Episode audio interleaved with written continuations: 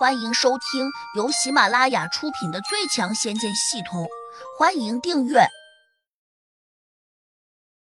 第四百五十三章修炼圣地。你是不是有被虐待的倾向？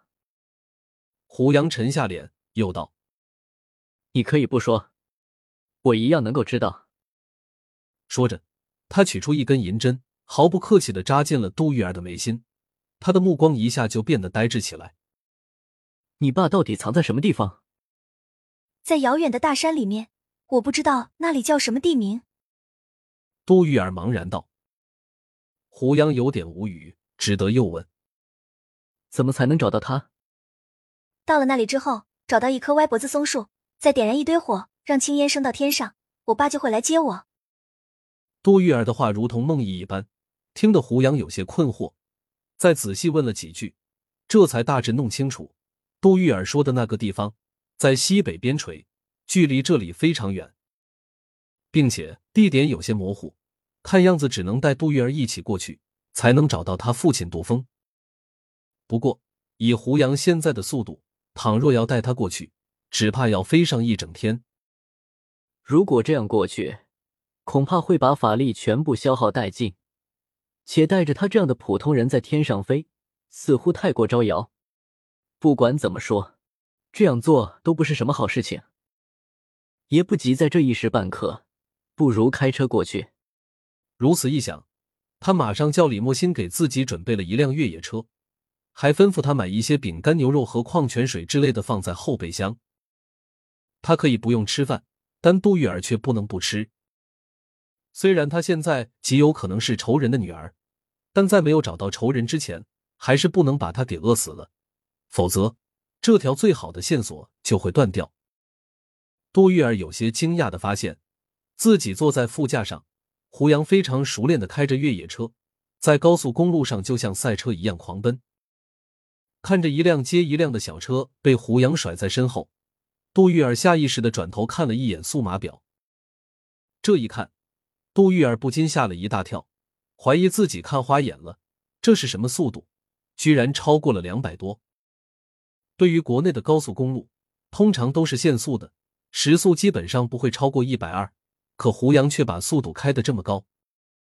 不过杜玉儿却觉得十分平稳，让他唯一感到欣慰的是，身上系着安全带，很明显，这一定是胡杨帮他系的。谢谢你，杜玉儿感激道。谢我什么？胡杨依旧冷着脸，并没有什么表情。你帮我系安全带啊！不用感谢我，我只是担心你出意外。胡杨说出这句话时，杜玉儿心里更加明暖洋洋的。哪知胡杨接着却说：“你要是死了，谁带我去找你爸？”杜玉儿只觉得被他打了一闷棒，好像整个人一下从天堂掉到了地上。他恨恨道：“严重超速，你就不怕驾照分被扣完？”胡杨不以为然道：“这辆车被扣再多分都没关系，因为我只用这一次。”言下之意，这辆越野车用完就丢。杜玉儿有些无语，只好问：“你打算带我去哪里？”天岭大峡谷。天岭大峡谷距离京都有近千公里，人迹罕见，那里是举世公认的无人区，当中各种野兽、毒蛇出没，并且山高谷深，林子茂密。根本就没有路可走，你带我去那里做什么？杜玉儿如数家珍的分析道：“你对那地方好像挺熟悉的。”胡杨瞥了他一眼，说：“杜玉儿脸色微微一红，掩饰道：‘我也是从国家地理杂志上看到的。’听说你想见你父亲的时候，就会去天岭大峡谷，对吧？”胡杨冷着脸问。杜玉儿一呆。似乎已经明白了，眼前这个英俊的男生对自己的情况好像了若指掌，但他还是不甘心的问：“你是怎么知道的？”这不是你关心的问题。你到底要做什么？杜玉儿终于紧张起来了。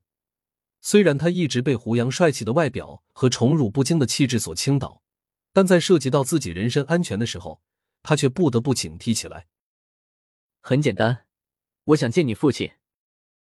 杜玉儿心里没来由的宽松了一些，她对自己的父亲多少有些了解，她相信，只要见到自己父亲，那自己就安全了。哪怕眼前这人是个恶魔，他也绝对不是自己父亲的对手。胡杨脑中的系统突然收到了他的轻视，心里不免有些冷笑。这女生还挺自信的，以为他父亲就一定保护得了他。胡杨脑子里面却又突然升起一个奇怪的念头：如果杜峰真的是自己的杀父仇人，那眼前这个漂亮女生，我应该怎么对她？一路坐车下来，且还是夜晚，外面没有风景，即便是隔着车窗，杜玉儿也能清楚的感觉到车外的风声很大。渐渐的，他有点疲倦。心里想着，反正现在也没有别的办法了，还不如好好的打个盹，把精神养好，说不定真能见到父亲。到的那时，再好好的教训下眼前这个古怪的男生。他一直把胡杨视为男生，主要是因为他自己是个学生，他以为胡杨不比他大多少，按理说也应该在读大学。越野车终于出了高速路，然后拐进了一条弯弯曲曲的山路。刚开始还是平整的水泥路面，但过了没多久，便彻底驶进了山中。里面的路也开始变成了碎石子路，且不宽，很多地方甚至连两辆车都无法并行通过。